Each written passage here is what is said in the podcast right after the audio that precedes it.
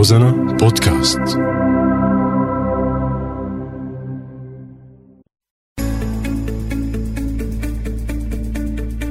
سوريات.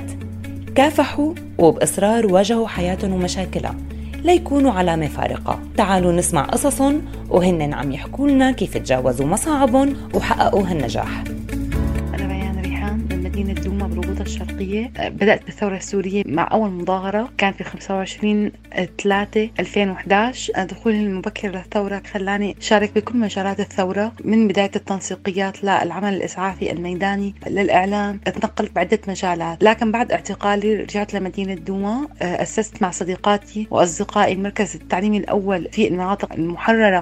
كان مركز أقرأ التعليمي اللي تحول لمؤسسة تعليمية فيما بعد. تركت التعليم بعد سنتين بأقرأ واتجهت للعمل الحوكمي بمجلس مدينة دوما. كنت أول امرأة بالمجالس المحلية. بداية بلشت العلاقات العامة والإعلام. بصراحة أغلب الموظفين اللي كانوا موجودين بالمجلس كانوا رافضين وجودي بشكل كامل. يعني كانت يعني حالة كثير صعبة عشت بالبداية لكن تغيرت بشكل كامل بعد عدة أشهر من دوامي بالمجلس وتأسيس المكتب المرأة وهذا الشيء كان بالعمل وظروف الحصار وظروف العمل والضغط المستمر خلى الرجال بالمجلس يتقبلوا تجربتي كان كبداية بعدين صرنا كعائلة واحدة.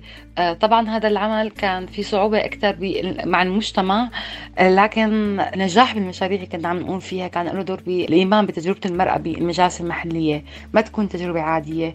كون مجلس مدينة دوما هو كان من المجالس المتميزة جدا على مستوى سوريا بالمناطق المحررة. كمان مكتب المرأة بمجلس مدينة دوما كان له دور متميز جدا ودور رائد. توجنا العمل بآخر دورة للمجلس المحلي.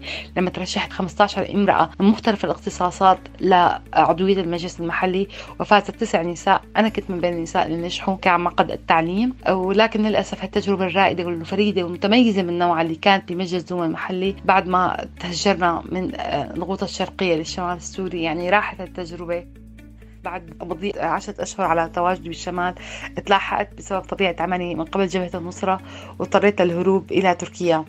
هلأ بداية بتركيا كان الوضع كتير صعب كان وضع قاتل لأني أنا انفصلت من عملي بشكل تعسفي. صدمت واقع منظمات المجتمع المدني اللي كانت متواجدة بتركيا. يعني ما كان في تعاون بداية مع معي وهذا الشيء سبب لي حالة نفسية كتير سيئة بأول فترة. لكن بذكر أصدقاء كانوا هن بحد ذاتهم هن اللي دعموني لأقدر أتابع من جديد بتركيا.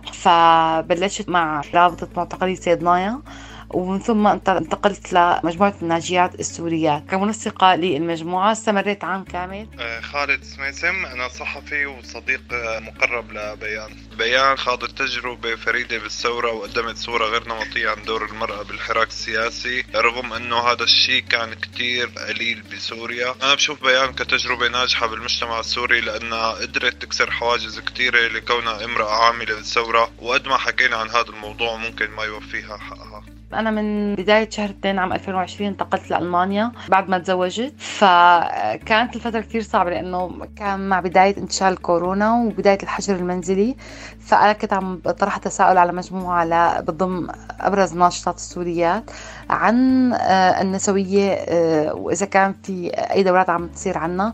فتجاوبت مع الدكتورة مي الرحبي وقالت لي إنه أنا جاهزة أعطي دورات نسوية إذا تم التنسيق لها فعملنا أربع دورات عن النسوية وضمت آه، سيدات سوريات من أوروبا ومن تركيا ومن الشمال السوري لما عشت بألمانيا حسيت شو يعني أنا أكون إنسان حر. لا يوجد سلطة تعلو على سلطة القانون البلدة أنا عايشة فيه.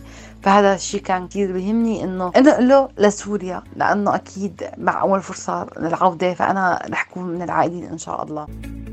تابعونا بكل حلقة قصة نجاح جديدة بتخلينا نتعرف على سوريا من خلالها.